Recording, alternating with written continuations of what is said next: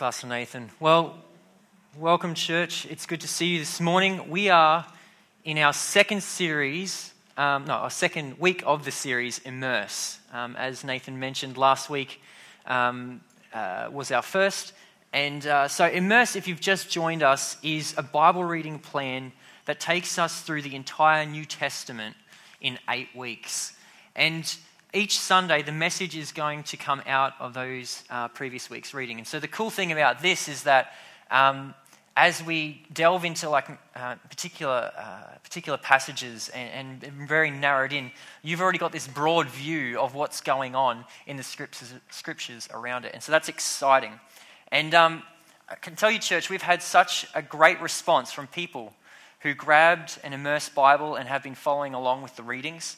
And it's been twofold. Firstly, you know, the, the personal experience that people have had of being immersed into this great story. Um, and also, like, just seeing things from a new perspective. But also, we've, we've also heard some great feedback from our small groups where they've uh, gathered together and shared what they've learnt during the week. Maybe some of the things that confused them, some encouragement that they found from um, their readings, and also you know, just expanding more of their understanding of who Jesus is. And so, this is a great time for us, church, of growth, where we can grow deeper in our relationship with Jesus and our understanding of who he is. In fact, you know, we've had such a great response from uh, this series that we actually ran out of books twice. We've had to make two orders. And um, the second order, which is still to come, uh, almost Three. Three times. Oh, yeah, so we ordered once and then we had two extra orders. That makes three. Uh, that's okay. So we made two extra orders, and the second is still to come of those two orders. And um, if you uh, have a Bible that's coming uh, and you still would like to read along, you can grab a printout on the on the information desk that has all of the readings um, that you can follow along in your own Bible. Um, unfortunately, we're not going to do, be doing any more orders, but I'd encourage you, if you still want to join us, you can just grab those printouts and follow along. Um, so, last week, uh, Nathan looked at the book of Luke um, and preached out of that. And uh, this week, we also we looked at the books of Acts, First Thessalonians, and Second Thessalonians. And now, the book of Acts is an exciting book that follows on from Luke. That's why they rearranged them and put them next to each other. It actually follows on from Luke. And it covers Jesus' last words to his disciples before he ascended into heaven, the birth of the Christian church, and how the gospel message spread far and wide. And it also covered the life and ministry of Paul, who wrote the letters 1st and 2nd Thessalonians. So there's this interconnection that's going on. Um, it also covers like the outpouring of the Holy Spirit into the church and, and just so many things. And so, I don't know if you've noticed, but Acts actually covers Paul's trip to Thessalonica as well and gives us some background information about how the Thessalonian church was formed and the kind of opposition that that church faced. So, not only do we have these letters that have been written to a church that encourage us, we also are able to hear about how that church was formed. And so, my message this morning is going to come from Paul's uh, letter to the Thessalonians, um, Second Thessalonians in particular. But before we delve into uh, his letter, let us turn to Acts 17 um, to get some context of this letter. We're going to look at Paul when he went to Thessalonians. And if you have your immersed Bibles with you this morning, you can follow along starting at the bottom of page 90. So we're going to have the references for that as well. I hope that helps. So, Acts um, 17, starting at verse 1, it says, Paul and Silas then traveled through the towns of, and I'm going to give this my best shot, Amphipolis and the next word, and came to Thessalonica where there was a Jewish synagogue. As Paul's custom, he went to the synagogue service, and for three Sabbaths in a row, he used the scriptures to, re- to reason with the people. He explained the prophecies and proved that the Messiah must suffer and rise from the dead. He said, This Jesus I'm telling you about is the Messiah. Some of the Jews who listened were persuaded and joined Paul and Silas, uh, uh along with God fearing Greek men and quite a few prominent women. So, this is the church birthing in um, Thessalonica. It's a very short period of time, three Sabbaths in a row, he, he spoke with the Jewish people. And uh, so that's three weeks in a row, and, and, and the church was formed. But here's the thing if we keep reading, it tells us that. But some of the Jews were jealous. So they gathered some troublemakers from the marketplace to form a mob and start a riot. They attacked the home of Jason, searching for Paul and Silas so they could drag them out to the crowd. Not finding them, they dragged out Jason and some of the other believers instead and took them before the city council. Paul and Silas have caused trouble all over the world, they shouted. And now they are here disturbing our city too. And Jason has welcomed them into his home. They are all guilty of treason against Caesar, for they profess allegiance to another king named Jesus. The people of the city, as well as the city council, were, were thrown into turmoil by the report. So the officials forced Jason and the other believers to post bond, and then they released them. So, just to clarify, to post bond meant that Jason and the other believers were forced to guarantee a peaceful, quiet community, or else they would face the con- uh, confiscation of their property and perhaps even death. And they also took some um, money for compensation off of them too. So they were you know, they were, uh, although they were allowed and permitted to continue meeting as, you know, Christians, they had a lot of pressure to conform to the constraints placed upon them by the community in which they lived. This is actually kind of similar to what's going on in China today, you know, where Christians are persecuted, but if you register your church with the state and conform to their very strict guidelines, you might be able to meet. But if, they, if the state even suspects that you are stepping out of line, they will destroy the church property and imprison the pastor. So, this has been happening for a long time, and it's what's going on in the Thessalonian um, church at the moment. They're allowed to meet, but there's this huge tension.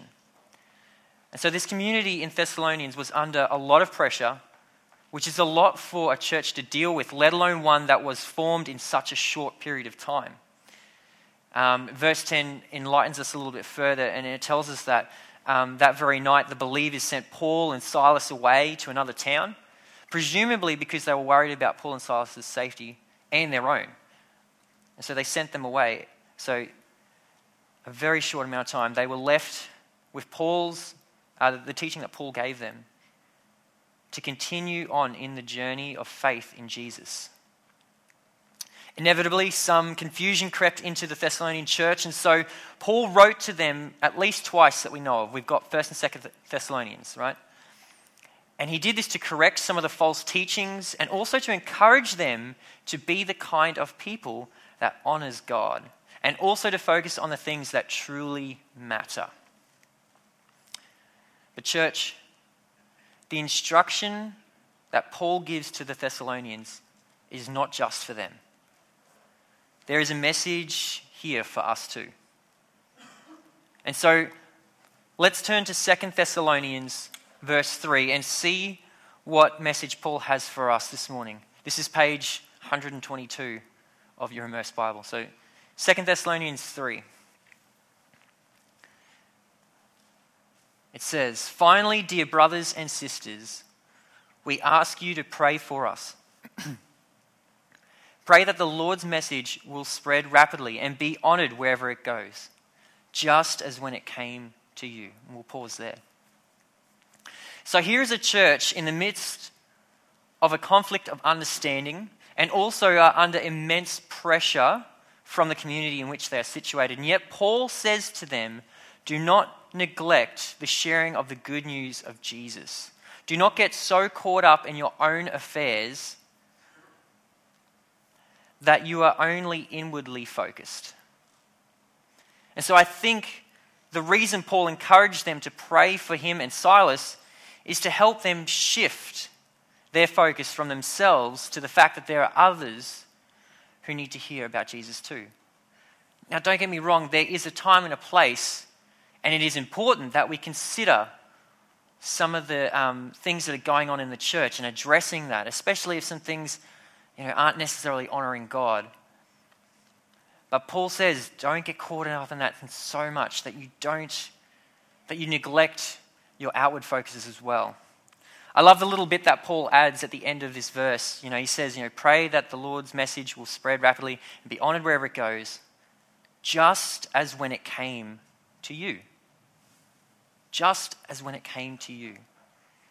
He's reminding them that at some point, someone, being Paul and Silas, you know, got out of their comfort zone and shared the message of Jesus that leads to everlasting life. And he encouraged them to be that person to someone else.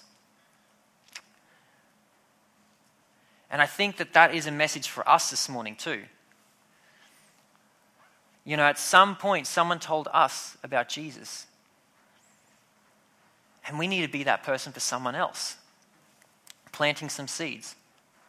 And I think we need to come to a point where others' salvation is more important than our own comfort. And I don't want this to be um, a guilt trip. I don't want to guilt trip you, church. What I want to do is encourage you and spur you on to this realization that, that there are people who need to know about Jesus. And it's our responsibility to plant a seed, to share that, we come to a place where others' salvation is more important than our own comfort. I don't know if you've ever considered the fact that someone at some point told you about Jesus. You know, it might have been a Sunday school teacher who cared about you and, and taught you about the things in the Bible and how that relates to you. Or maybe it was a friend from school who invited you to youth group where you heard how much Jesus loves you and you saw the love of Jesus through how much those leaders cared about you and invested into you. Maybe you had parents like mine who lovingly showed you what it meant to walk with Jesus through life's ups and downs. Or maybe it was a Christian friend who stopped and prayed for you while you were dealing with some difficulty in your life. And perhaps they even took it a step further and stopped and prayed with you in that moment. You know, you may not have came to you may not have came to faith, I think it's the right English, in that moment, but that seed was there and it was planted and you can look back on it and go, "Wow, I am so thankful." And whoever it was for you, most likely it was more than just one person. These people planted a seed of the gospel in your heart. And I don't know about you, but I, I, I am super thankful for that, especially when you stop and reflect and think about you know, the people that invested into your life. And because of that seed that was planted, it turned into faith in Jesus.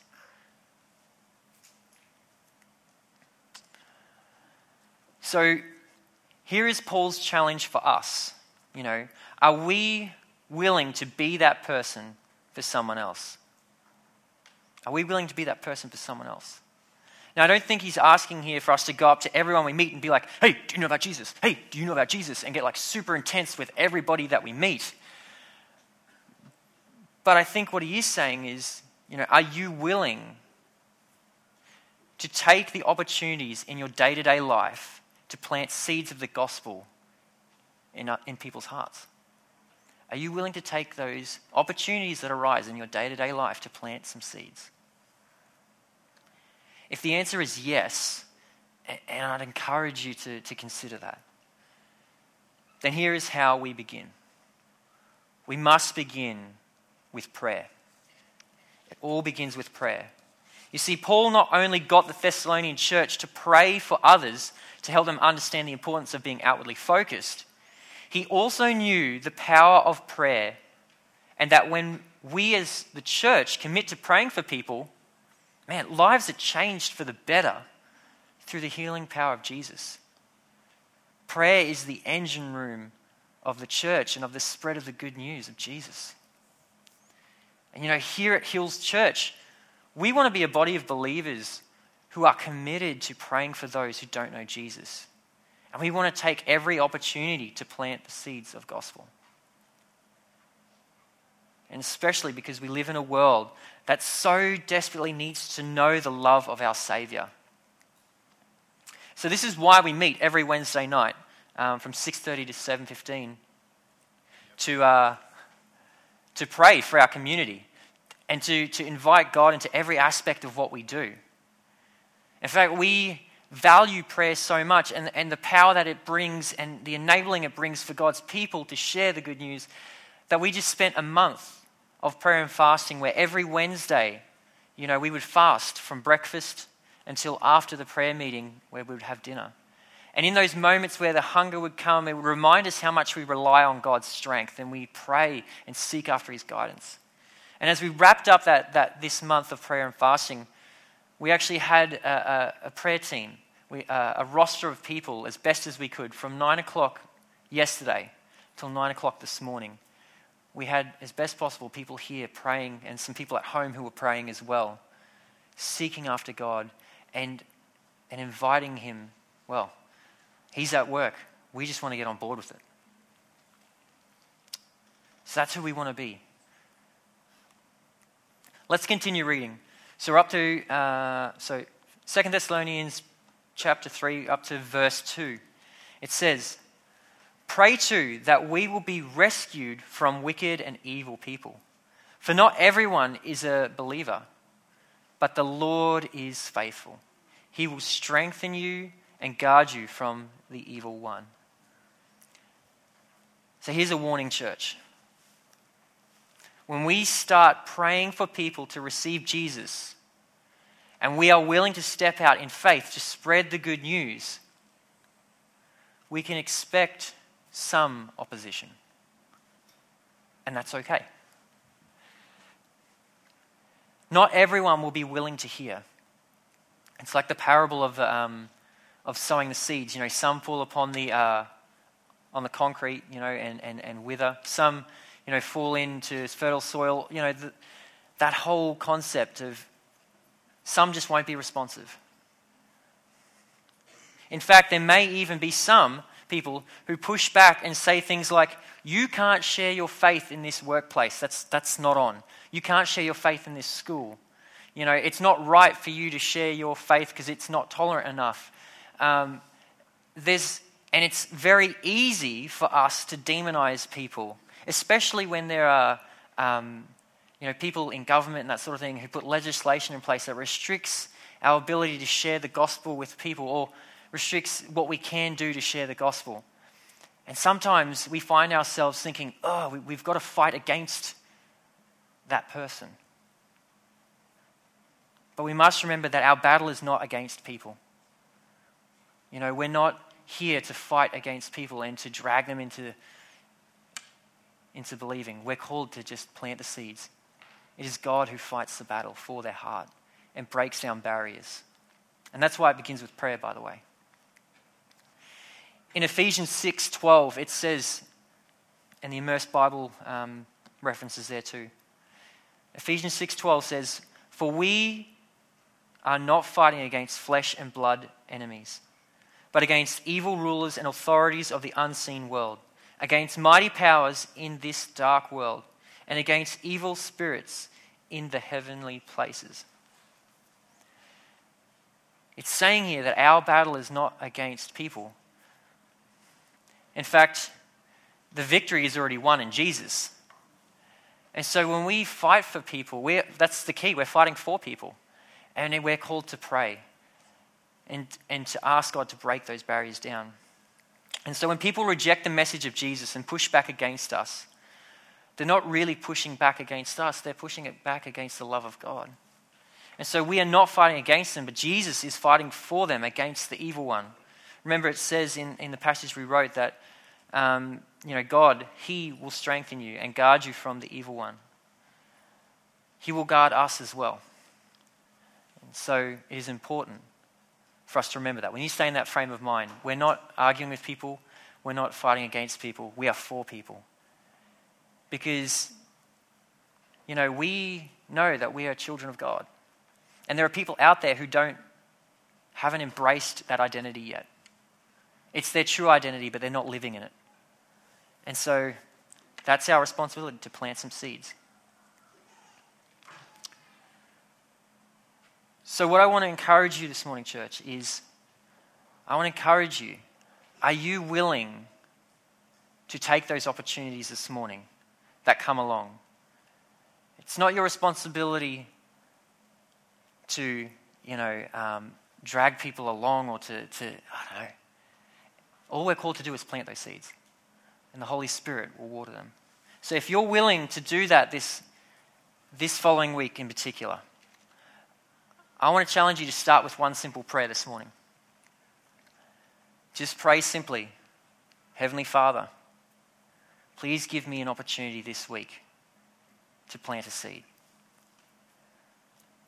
And I think when we pray that prayer, what normally happens is we are more aware of the opportunities that were there the whole time. And that's good. Let me encourage you, church, you are doing a good job. There is so much that we already do as a collective to spread the good news of Jesus. We have, you know, um, the op shop, which provides for people, but also provides a safe place where they can, they can talk about life's difficulties and plant those seeds. We have the counseling service, which you know, helps for people's um, emotional health. And also, you know, there are times where there's opportunities to share their faith with, the, with clients.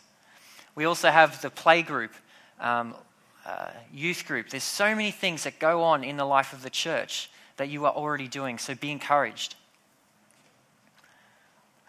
But I just want to take it back to this personal aspect too.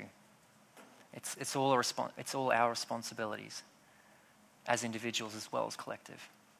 And so let me leave you with the words of Paul, um, an encouragement that he gives.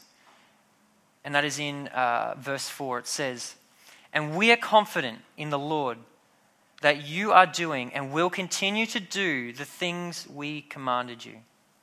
May the Lord lead your hearts into a full understanding and expression of the love of God and the patient endurance that comes from Christ.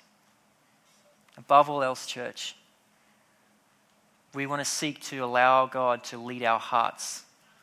And He will pour out His love on us in such a way that it must express itself to others. I think when we experience how much Jesus loves us and what He's done for us, it can't help but leach out to those around us. And that's exciting. God's love is always found in an expression it's never just received, it's also given. So I want to invite the band to come up this morning. And I want you to, to stand with me as we ask God to lead us. So let me pray for you this morning. If you want to stand as we pray.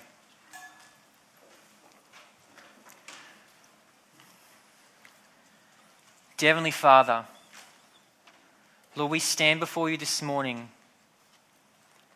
united in your love for us.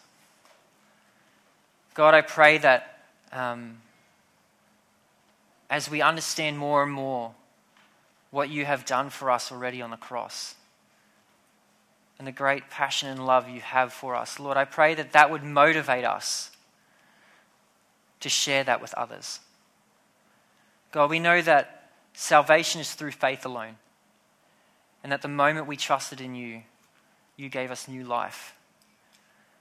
But God, you also call us to live a life that is holy and pleasing, and that also shares this good news with others. God, give us courage. Help us to be courageous in our workplaces, in our universities, in our homes, and Lord, some of our toughest critics, our families. Lord, I pray that you would give us a boldness to just share what we have. We're praying for opportunities this week, God. Opportunities that arise that allow us to speak life into people. As Nathan mentioned last week, we want to bring light into the darkness of this world, and that light is found in you. God, we thank you. In your precious name, amen.